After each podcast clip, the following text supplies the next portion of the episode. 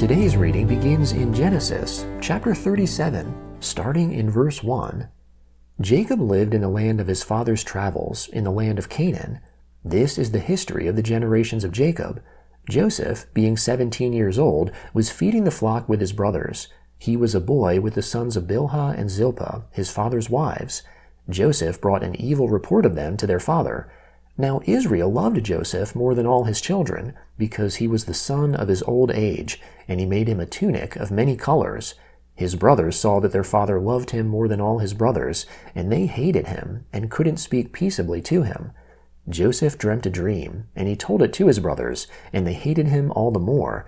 He said to them, Please hear this dream which I have dreamt.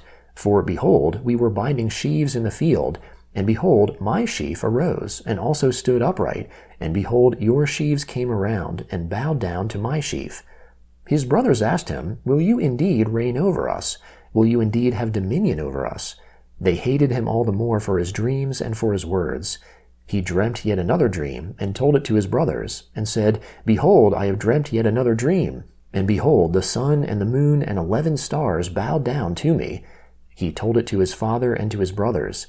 His father rebuked him, and said to him, What is this dream that you have dreamt? Will I and your mother and your brothers indeed come to bow ourselves down to the earth before you? His brothers envied him, but his father kept this saying in mind. His brothers went to feed their father's flock in Shechem. Israel said to Joseph, Aren't your brothers feeding the flock in Shechem? Come, and I will send you to them. He said to him, Here I am. He said to him, Go now, see whether it is well with your brothers, and well with the flock, and bring me word again. So he sent him out of the valley of Hebron, and he came to Shechem. A certain man found him, and behold, he was wandering in the field. The man asked him, What are you looking for? He said, I am looking for my brothers. Tell me, please, where they are feeding the flock. The man said, They have left here, for I heard them say, Let's go to Dothan.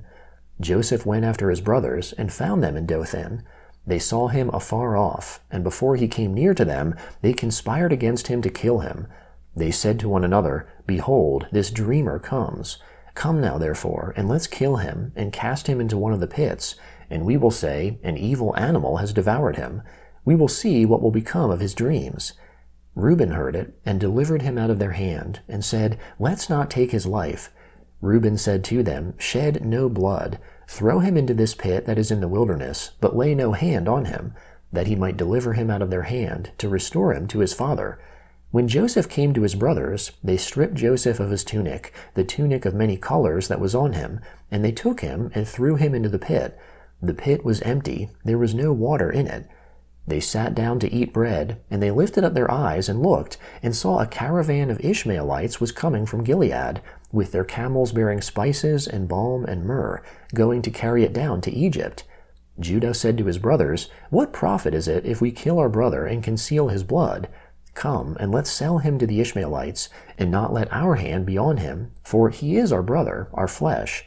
His brothers listened to him. Midianites who were merchants passed by, and they drew and lifted up Joseph out of the pit, and sold Joseph to the Ishmaelites for twenty pieces of silver.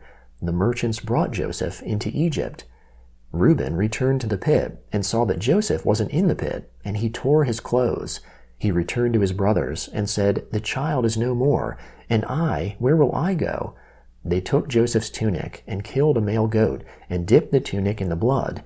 They took the tunic of many colors, and they brought it to their father, and said, We have found this. Examine it now, and see if it is your son's tunic or not.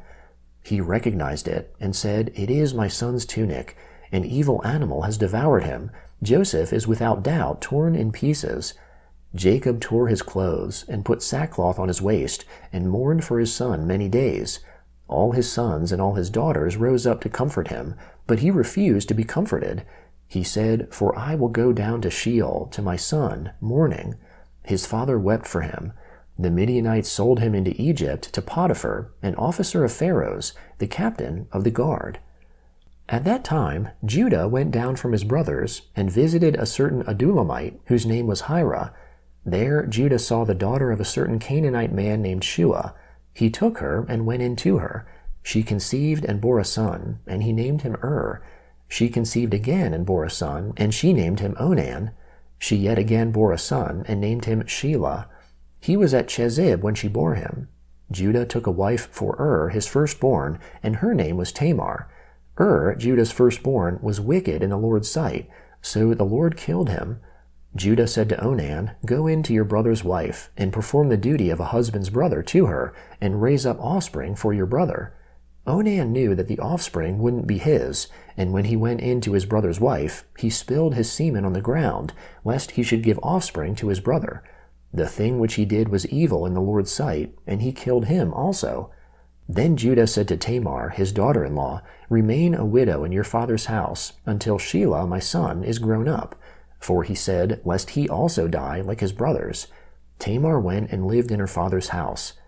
After many days, Shua's daughter, the wife of Judah, died. Judah was comforted and went up to his sheep shearers to Timnah, he and his friend Hira, the Adullamite. Tamar was told, Behold, your father in law is going up to Timnah to shear his sheep. She took off the garments of her widowhood, and covered herself with her veil, and wrapped herself, and sat in the gate of Enaim, which is on the way to Timnah, for she saw that Shelah was grown up, and she wasn't given to him as a wife. When Judah saw her, he thought that she was a prostitute, for she had covered her face. He turned to her by the way, and said, Please come, let me come in to you, for he didn't know that she was his daughter in law. She said, What will you give me, that you may come in to me? He said, I will send you a young goat from the flock. She said, Will you give me a pledge until you send it? He said, What pledge will I give you? She said, Your signet and your cord, and your staff that is in your hand. He gave them to her, and came in to her, and she conceived by him. She arose and went away, and put off her veil from her, and put on the garments of her widowhood. Judah sent the young goat by the hand of his friend, the Adullamite, to receive the pledge from the woman's hand, but he didn't find her. Then he asked the men of her place, saying, Where is the prostitute that was at Enaim by the road? They said, There has been no prostitute here.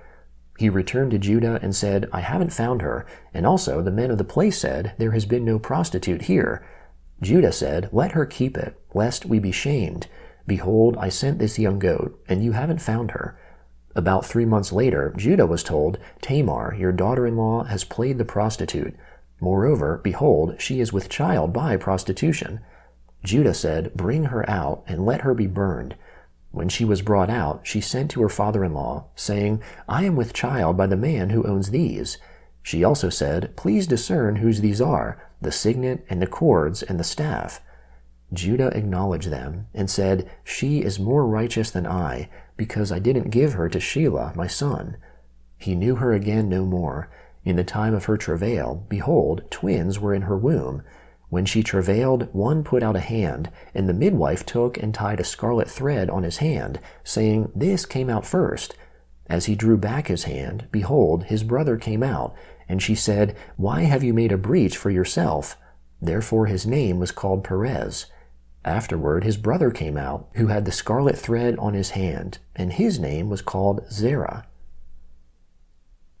The Gospel of Matthew, chapter 12, starting in verse 22. Then one possessed by a demon, blind and mute, was brought to him, that is, Jesus, and he healed him, so that the blind and mute man both spoke and saw. All the multitudes were amazed, and said, Can this be the Son of David?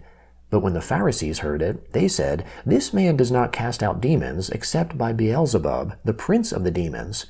Knowing their thoughts, Jesus said to them, Every kingdom divided against itself is brought to desolation and every city or house divided against itself will not stand.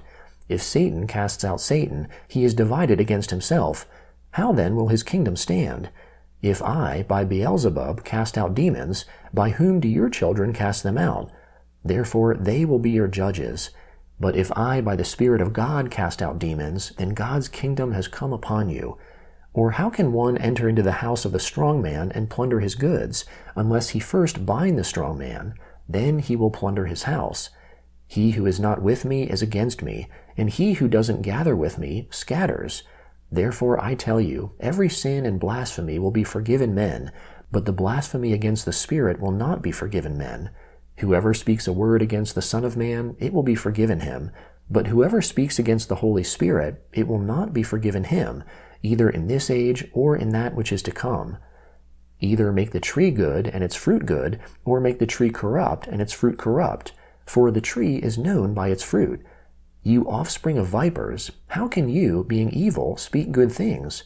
For out of the abundance of the heart the mouth speaks. The good man out of his good treasure brings out good things, and the evil man out of his evil treasure brings out evil things.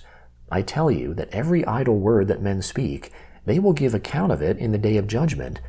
For by your words you will be justified, and by your words you will be condemned. Then certain of the scribes and Pharisees answered, Teacher, we want to see a sign from you. But he answered them, An evil and adulterous generation seeks after a sign, but no sign will be given to it but the sign of Jonah the prophet. For as Jonah was three days and three nights in the belly of the huge fish, so will the Son of Man be three days and three nights in the heart of the earth. The men of Nineveh will stand up in the judgment with this generation, and will condemn it, for they repented at the preaching of Jonah, and behold, someone greater than Jonah is here. The queen of the south will rise up in the judgment with this generation and will condemn it, for she came from the ends of the earth to hear the wisdom of Solomon, and behold, someone greater than Solomon is here. When an unclean spirit has gone out of a man, he passes through waterless places seeking rest, and doesn't find it. Then he says, I will return into my house from which I came, and when he has come back, he finds it empty, swept, and put in order. Then he goes and takes with himself seven other spirits more evil than he is, and they enter in and dwell there. The last state of that man becomes worse than the first. Even so will it be also to this evil generation. Psalm 16, beginning in verse 1. Preserve me, God, for I take refuge in you. My soul, you have said to the Lord, You are my Lord. Apart from you, I have no good thing. As for the saints who are in the earth, they are the excellent ones, in whom is all my delight. Their sorrows shall be multiplied, who give gifts to another God. Their drink offerings of blood I will not offer, nor take their names on my lips. The Lord assigned me my portion and my cup. You made my lot secure. The lines have fallen to me in pleasant places. Yes, I have a good inheritance. I will bless the Lord, who has given me counsel. Yes, my heart instructs me in the night seasons. I have set the Lord always before me. Because he is at my right hand, I shall not be moved. Therefore my heart is glad, and my tongue rejoices. My body shall also dwell in safety, for you will not leave my soul in Sheol, neither will you allow your Holy One to see corruption. You will show me the path of life. In your presence is fullness of joy.